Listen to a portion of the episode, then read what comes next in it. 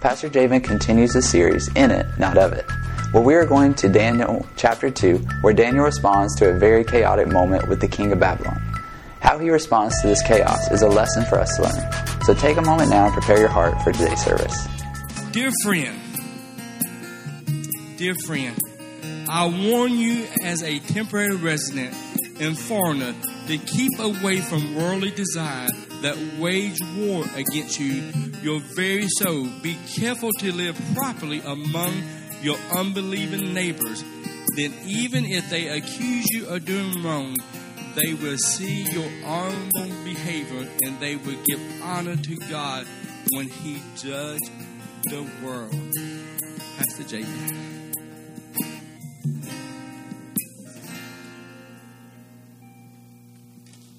Thank you, Pastor Raymond. I appreciate you sharing that with us this morning, that scripture with us this morning to get us started. I do want to say also, I learned this morning that uh, our drummer, who's here drumming for us this morning, he got married last weekend. So that's awesome. Mr. George and Miss Keosha. Congratulate you guys. Several that's awesome. Several weeks ago, uh, one of our wonderful uh, leaders in our youth ministry and a young lady that serves in our children's ministries, they got married as well. Mr. Carlos Ramos, Miss Danielle, they are married. So congratulations to you guys. All these people getting married. That's awesome. I hope that when these guys went and got wedding rings, that they knew the difference between real and fake. Yeah. How good are you at determining the difference between real and fake? It can be hard to do, right?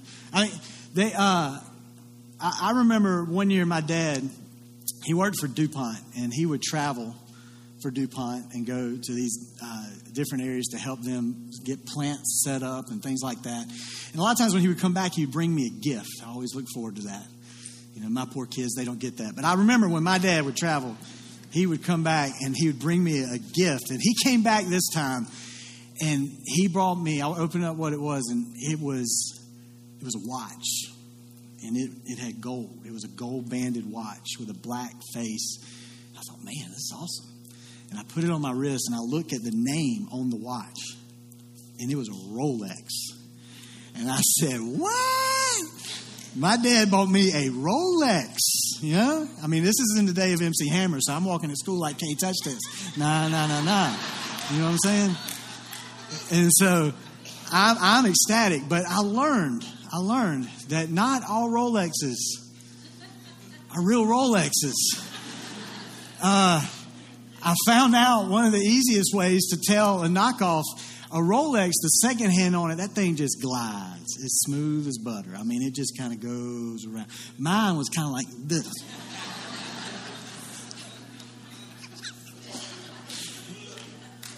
you remember that, Mom? My mom, she's laughing over there. She knows. That was awesome. You know, th- this happens all the time. There are fake name brands all over the place. There's fake Nikes. There's there's fake Louis Vuitton. There's fake Gucci. You know, right? There's fake, there's fake iPhones. We call them Androids. Uh, there's, there's all kind of. Uh, there, there's even reality shows, right? There's, there's a reality show where people determine the difference between a real food, like a real meal, or a fake, where it's what they call a dessert imposter. Mean, uh, there's people that really compete to determine if that is a real sandwich, a real piece of chicken, a real steak, or is it a cake, right? I got a picture of, of something here. You look at that. You, if you looked at that, that looks like a BLT, right? And some chips. That's cake. I mean, it's unreal the difference between what's real and what's fake. Another way to say something is fake is we use the word counterfeit, right? We know what counterfeit is. Counterfeit is a fraudulent imitation of something. It's when someone's trying to play off something as being real. They're trying to uh, get you to believe that it's real, all with the intent to deceive you, to defraud you, right? To mess you up. Our enemy, our spiritual enemy, has been doing this ever since day one, trying to imitate the kingdom of God on earth. He has been trying to tempt humanity with a false sense of what's valuable and what's important. But the whole time, he's just been deceiving and defrauding our world, ultimately destroying it. You know, we started last week this series in it, not other. And we jumped into the book of Daniel. We said the book of Daniel is a picture for us of faith thriving in a faithless world. It is a picture of what it looks like to trust God through to the end to put your faith in Him, believing that He has everything in His hands. And we saw that in the book of Daniel, it, uh, the nation of Israel, the whole setting of everything, it takes place in the land of Babylon. Israel has been taken captive into Babylon. And Babylon, basically what it represents, we found out last week, it is essentially a counterfeit kingdom. And see, Babylon, it was a real physical nation. It's modern day Iraq now. But all throughout Scripture, we see Babylon represented as a kingdom opposed to the kingdom of God. A kingdom opposed to the gospel of Christ. It started in the very beginning in the book of Genesis when a group of people began to build a tower, and it was called the Tower of Babel. And this was, Babel basically, what it means is confusion. And that's what the enemy's kingdom is all about. He is the author of confusion. And so it starts there, and we see it represented in, in all throughout Scripture and in, in, in, Babylon, and we see it all to, through to the ending in Revelation when John is having his vision from Jesus, and Jesus talks to him about what's going on, and he describes Babylon, which is essentially this kingdom opposed to Christ. And he calls Babylon a prostitute. But the church is called what? The bride of Christ. You see the difference. The bride of Christ is who Jesus came to serve and then to do good through for the world around us, to see lives changed. The prostitute is who the enemy uses to seduce with the ultimate desire to destroy the world around him.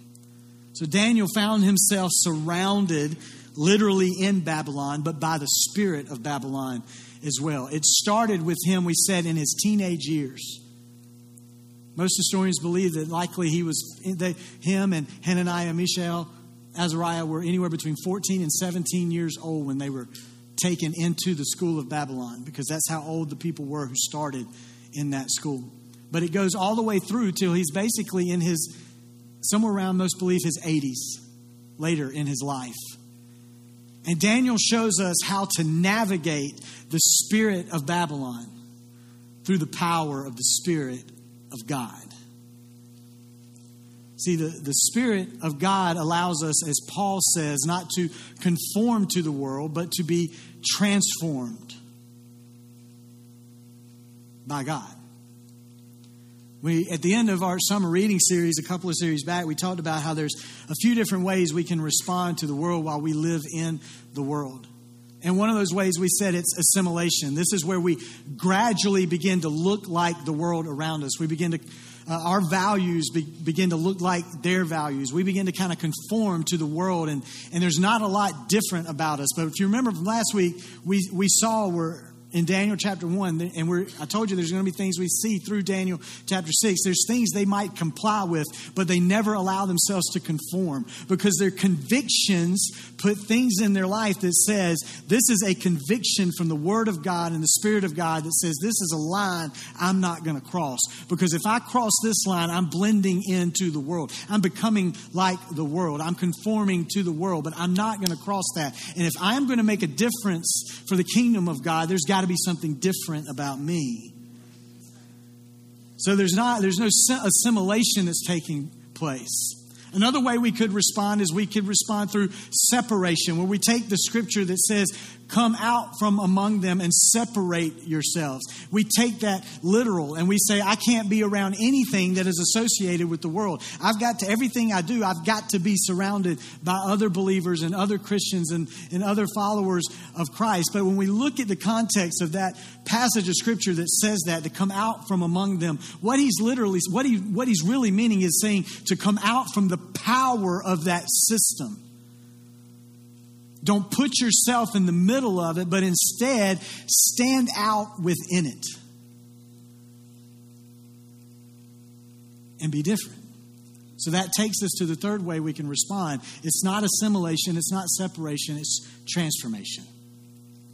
That we are called to be a part of the transforming power of God wherever He has placed us and called us to live. If you remember last week, I told you if you were here, if you listened or watched, Jeremiah was a prophet who was a contemporary during the time of Daniel when, in, in Israel when they were taken into exile. And when Jeremiah was prophesying about this exile taking place, he began to speak some things. We looked at one last week. I want us to see another prophecy that he told them. Jeremiah, we see it, Jeremiah chapter 29, verses 4 to 7. Watch what he tells them to do. This is what the Lord of heaven's armies, and I love that, the Lord of heaven's armies. It's just a reminder to us. You might not see his army around you right now, but he's got one. All right? He's reigning. He's in control. He's over it all. We don't have to. So he says, This is what the Lord of heaven's army says, the God of Israel. He says to all the captives that he has exiled to Babylon from Jerusalem, This is your call. Build homes and plan to say, stay. To which all of them were going, Yippee! Right? I mean, that's what no, they weren't. Build homes, plan to stay, plant gardens, eat the food they produce, those gardens produce, marry, have children, then five spouses for them so that you may have many grandchildren. So that means they must be staying a while. Multiply. Don't dwindle away. In other words, you still have a purpose. There's still a call on this land. And then he says, and work for the peace and prosperity of the city. Look at what he said, where I sent you. Again, we talked about this last week. That might mess up some of our theology, right? God would never send us to Babylon. He might. We said last week, He might not call you out, uh, deliver you from, and He might call you to it for a purpose. So he says, Work for the peace and the prosperity of the city where I sent you into exile. And then he said, Pray to the Lord for it, for its welfare will determine your welfare. Its goodness will determine your goodness. Right? So, uh, and we said last week too, one of his other prophecies was that the basket of good figs was taken to Babylon. The basket of bad figs was left in Judah. So that means the faithful were sent to exile. But he called them there for a purpose.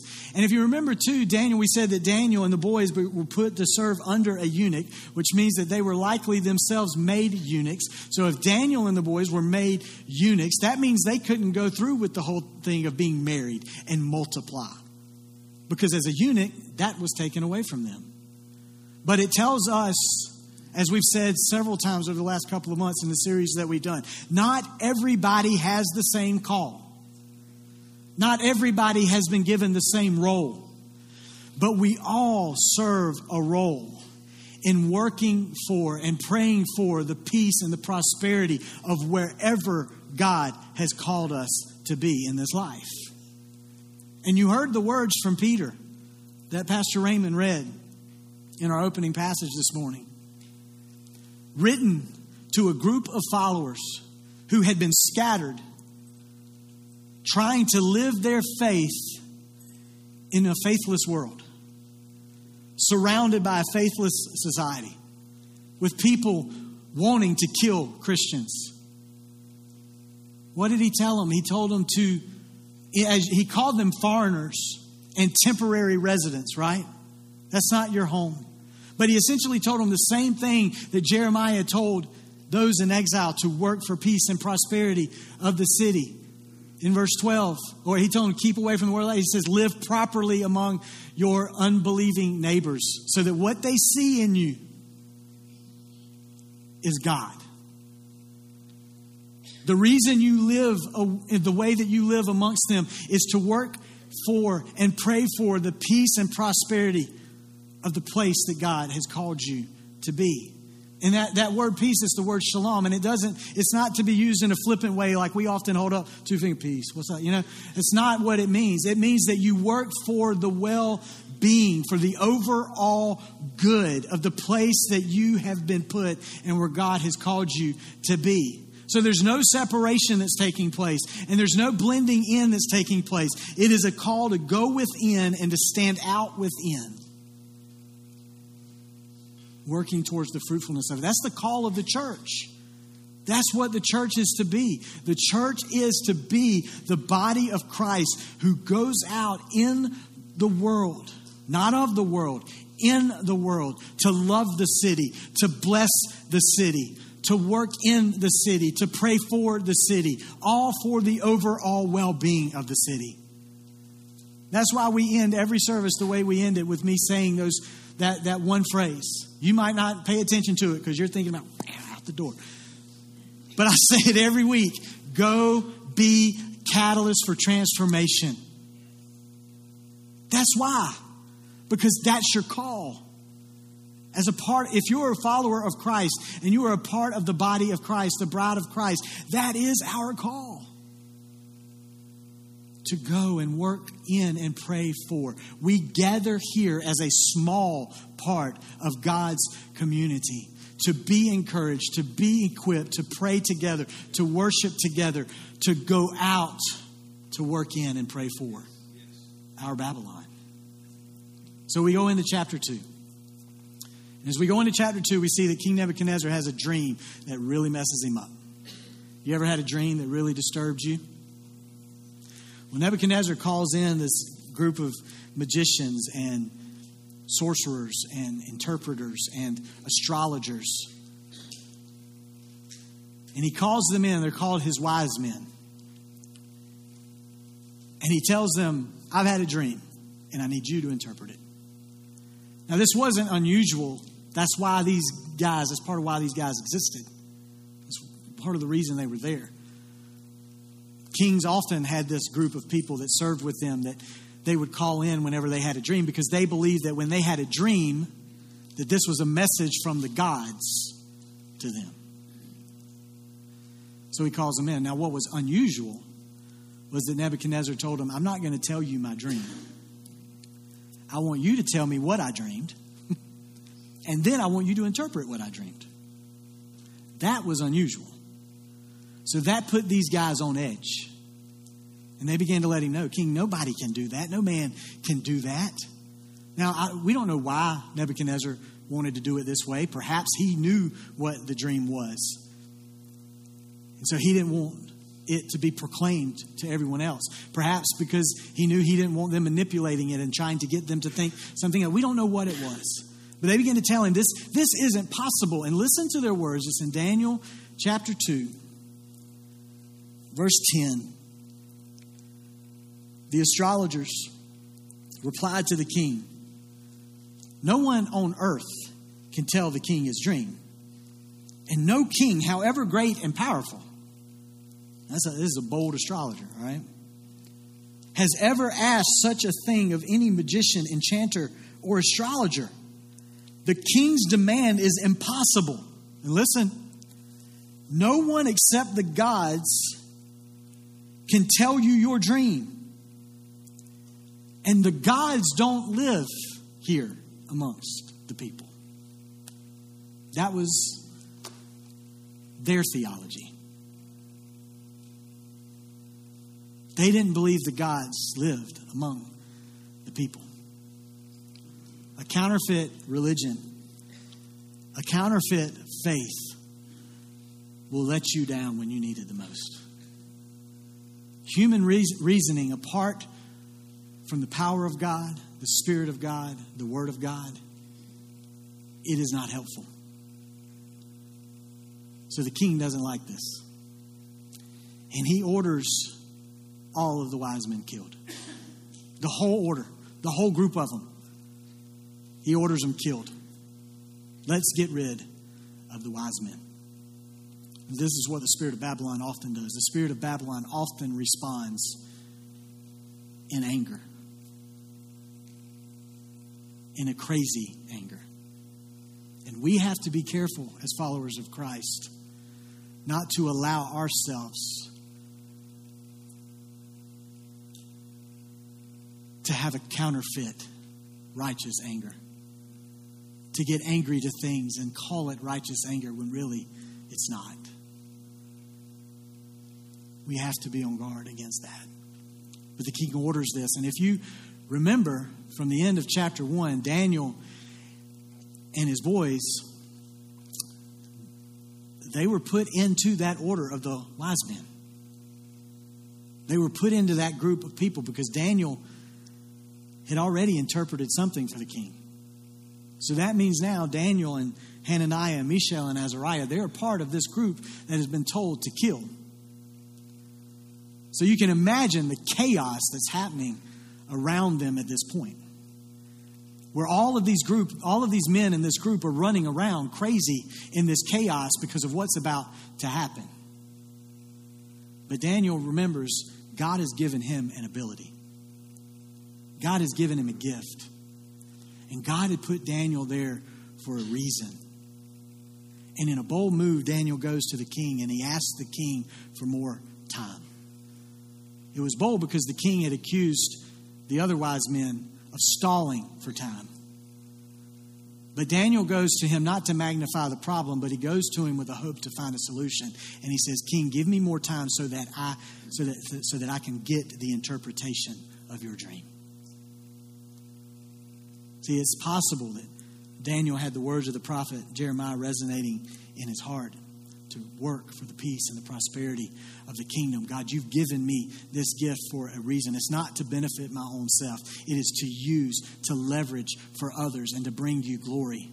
So Daniel stepped into the chaos. And there's possible, possibly times that in your life, before, right now, or at some point in the future, there's going to be a lot of chaos. There might be chaos in your world right now. And you could be tempted to think like some of those when they were taken into exile would think that God's abandoned them. He's left them. He sent them there to drown. But that's not the case. God has placed you in that for a reason. He has gifted you and purposed you to take what's in you and leverage it for others and to bring glory to God you may be the peace that someone needs around you.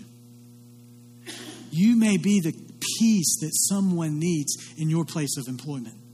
You may be the peace that someone in your family in the, in the middle of chaos needs. You may be the peace that someone in your group of friends in their chaos needs. You may be the peace that someone in your neighborhood, someone in your community, someone in whatever community organization you're involved in, someone in your school, someone on your kids' ball team. You may be the peace that needs to step into the chaos that God has called there.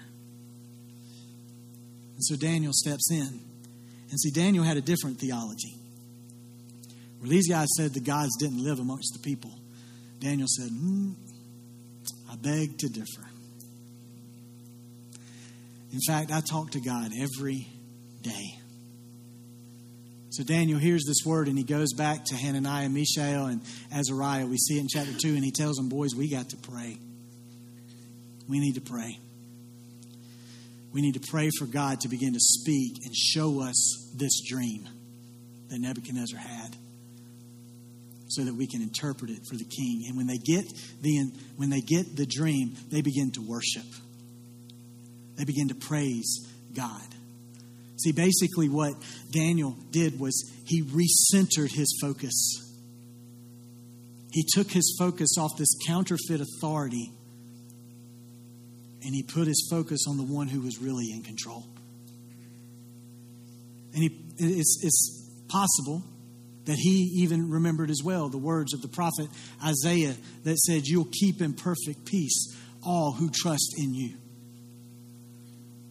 all whose thoughts are fixed on you. God, you will keep in perfect peace. And so Daniel and, and his three friends were saying, We need the peace of God. There's a lot of chaos. We need to fix our focus on God right now. And so Daniel, who doesn't have a title to represent authority, he is living the teaching of Jesus long before Jesus ever came and taught it. But I believe and know it's because he had a relationship with the Father that he knew how to live this. But he knew that to be great in the kingdom, you didn't have to have a title. To be great in the kingdom, all you had to do was serve. And so Daniel served. This is why we pray. This is why we worship. It's how Daniel made it through Babylon.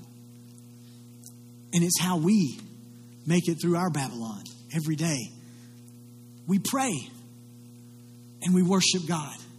We recenter our focus on Him, not on the chaos around us.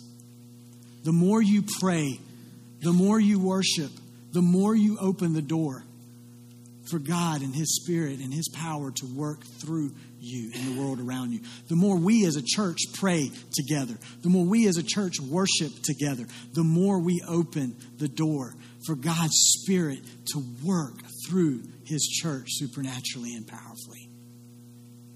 So Daniel returns to the king. Daniel chapter 2, look at what he says, verse 26. So Daniel went in to see Arioch. This is the leader at the time of the wise men, whom the king had ordered to execute all the wise men of Babylon. Daniel said to him, Don't kill the wise men. Take me to the king. I will tell him the meaning of his dream. I, I, I would have loved to have seen Arioch's face at this time. So Arioch quickly took Daniel to the king and said, I have found one of the captives from Judah who will tell the king the meaning of his dream. So I wonder, you know, when Nebuchadnezzar sees it's Daniel again, wonder what he's thinking. What's going through his mind? So the king said to Daniel, who's also known as Belteshazzar, that was the name that they had changed Daniel's name to. He said, Is this true? Can you tell me what my dream was and what it means? And Daniel replied, There are no wise men, enchanters, magicians, or fortune tellers who can reveal the king's secret. In other words, those guys weren't far off, King. They were right. No man can do what you have asked them to do. No man can do it. And listen to his next phrase. Hey. But there is a God in heaven. How would that change your thought process in life if you truly believed there is a God in heaven? I can't take care of what's happening around me right now. You can't take care of what's happening around us right now, but there is a God in heaven. I can't understand all that's happening around me right now. You don't understand all that's happening around us right now, but there's a God in heaven. And, and, and, and Daniel's like, and look, they say the gods don't live amongst the people. And, and maybe you don't see God living amongst us, but we have the opportunity to live in relationship with that God in heaven. And, and I can imagine he's sitting there thinking, and I just got done spending some time with him.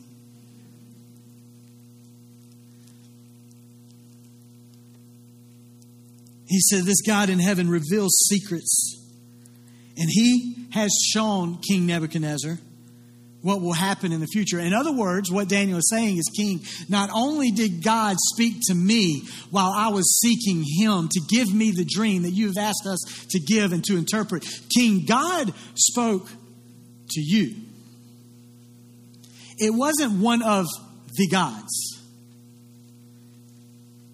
it was the God. The one true God in heaven has spoke to you, King, and he has revealed to you what is going to happen in the future. And now I'm going to tell you the dream and the vision that you saw as you lay in your bed.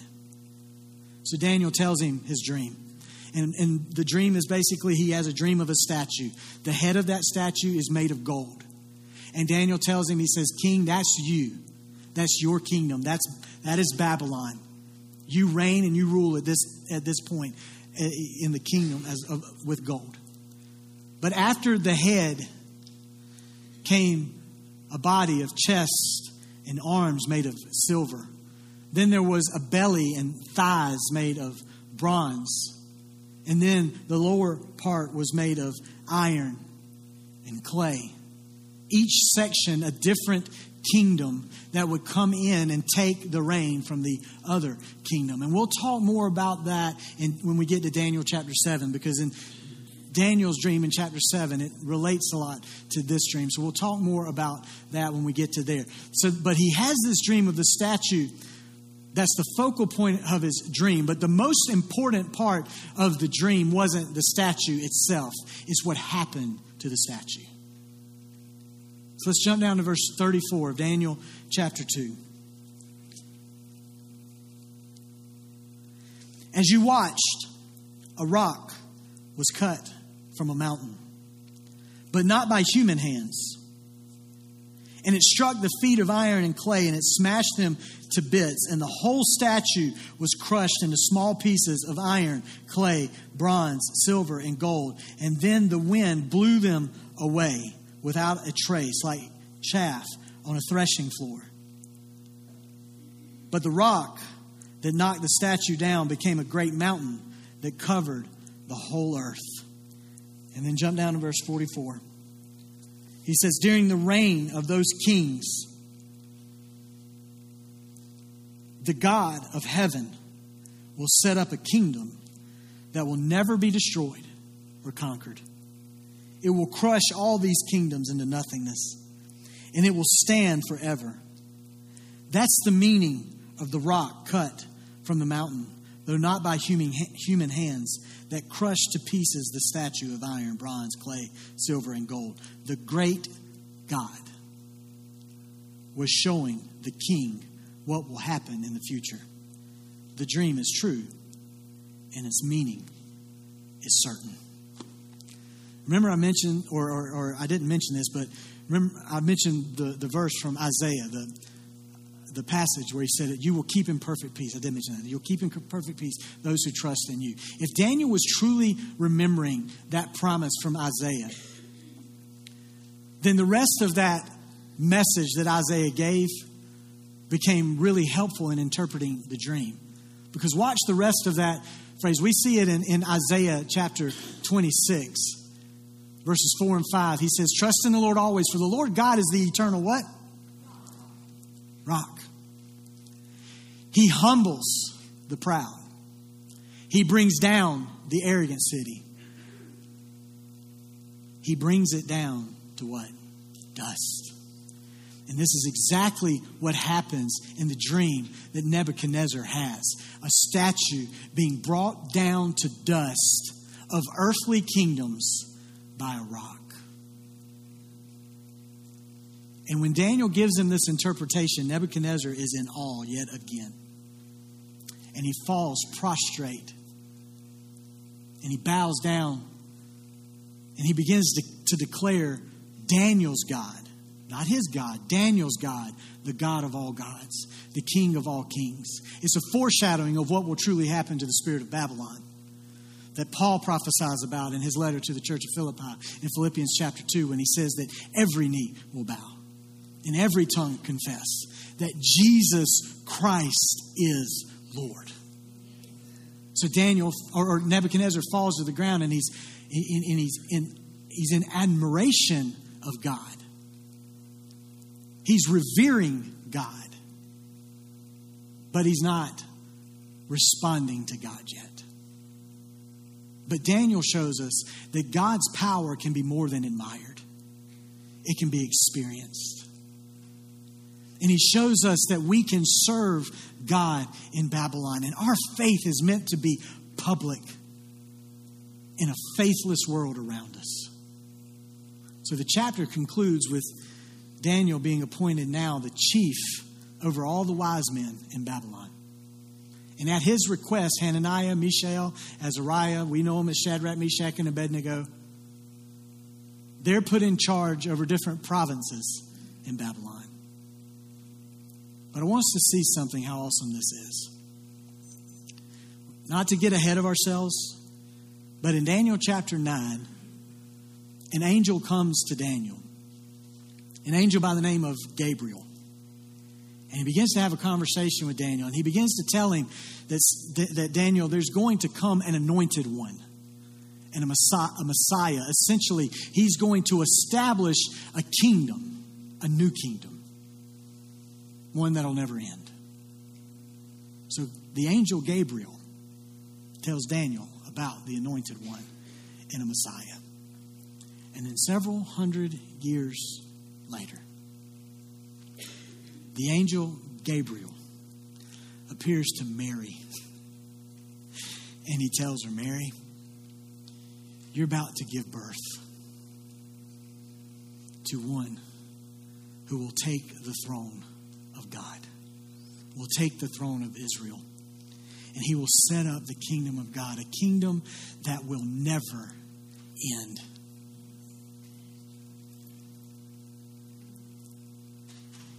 And Jesus was born. And we see where angels appear to shepherds. And they speak to these shepherds and they tell them that the anointed one, the Messiah, has been born. But in Matthew's gospel, he tells us about this group. We say it's three of them, but there's nothing in Matthew's gospel that tells us there's three of them. There's three gifts that they bring, but it could have been a whole multitude. In fact, many believe it was. Of magi. Or wise men.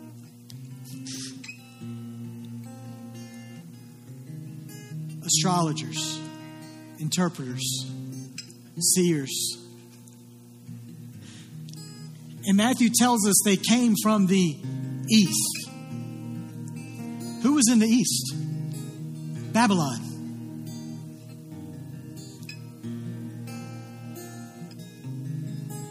Who would have been put in charge over this group of wise men and magi while in Babylon? Daniel. Who likely heard the words of the prophecies that Daniel got from this angel and from God while he was serving as the leader over these wise men and these magi while in Babylon. The wise men. And so, hundreds of years later, they follow a star because they believe that now the prophecy that had been told is coming true. An anointed one, a Messiah one whose kingdom will never end, has been born.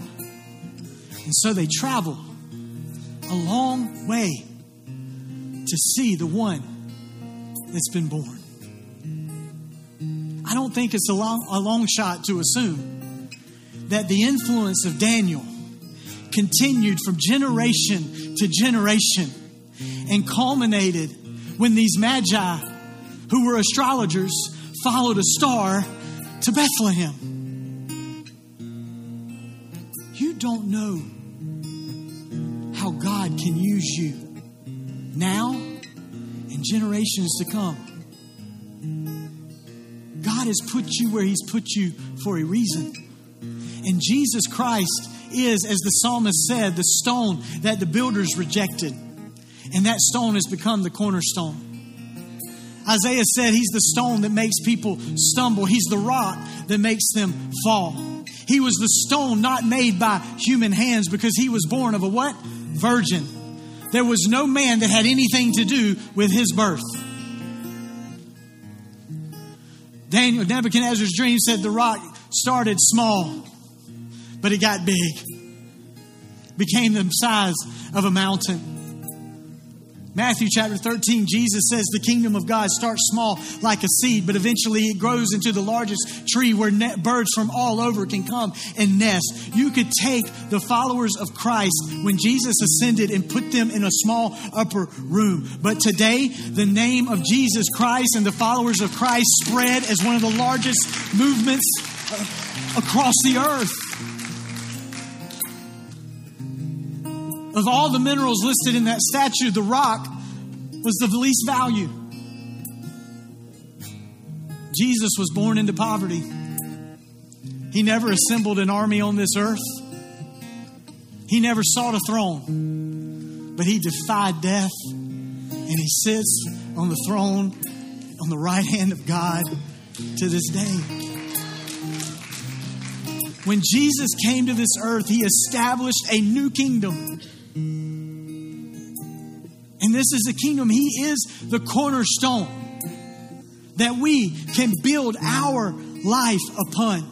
And when Jesus was teaching about how you build your life, he taught this parable and he said, You can be like a wise man, or you can be like a fool. But the wise man builds upon what? The rock.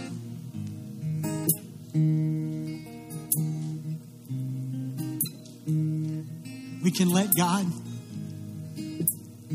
tear down what needs to be torn down in our life to build us back up on Him as our foundation. Or we can keep living how we want and eventually be crushed under the power of God. The choice is up to us. But I pray today that we choose to not be just like Nebuchadnezzar in this moment and admire God. Admire what God does, admire His work, admire the beauty of things, but never step into His goodness. Don't just be an admirer today. Step into the goodness of God. He is the King of all kings. He is the God, the one true God, the only God worship Him today. And He wants to live with you in this life. Stand with me this morning.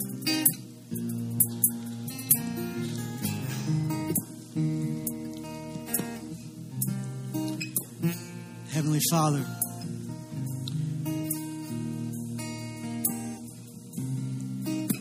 we give this moment to you.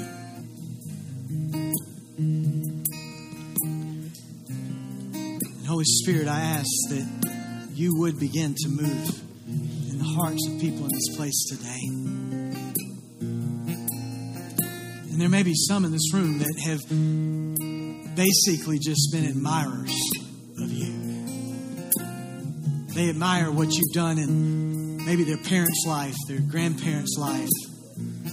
They admire the testimonies that they hear of your work in people's lives but they've never stepped into the goodness, into your goodness. They've never truly trusted you with their life the way we see Daniel trust you with his, the way that we see many others trust you with their life. So, Father, today I ask that your Holy Spirit would just begin to move in this place. And today that there would be pe- there will be people that step out from being just admirers and step into your goodness today.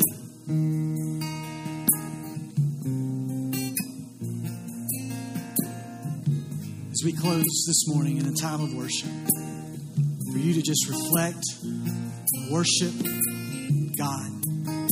I just encourage you, if you are here today and you never truly embraced God as your Savior, as your Lord, I encourage you today to do that and make it personal. Seek Him, cry out to Him Give him your life. Give him your heart. Tell him you want to change. You want to begin to follow him. You want to begin to know him. You want to begin to serve him. Make it your words. Make it personal. Thank him for, thank Jesus for dying and giving his life on a cross for you. Express a faith believing that he reigns today as God as King. And when you do, tell somebody and make it public. But let's just close today spending time worshiping, reflecting on the goodness of God, and praising the one who is the true God and who reigns as King of kings. If you need prayer in any way today, we would love for you to reach out to us. You can go to our website, bwccamden.com, go to our contact page. You'll find a link there to uh, request prayer or send us anything that you uh, would like to communicate with us today. Or you can also simply text the word prayer to 803 676 7566 and we will be back in touch with you to find out how we can be in prayer for you. God bless you. We hope that you have a great week.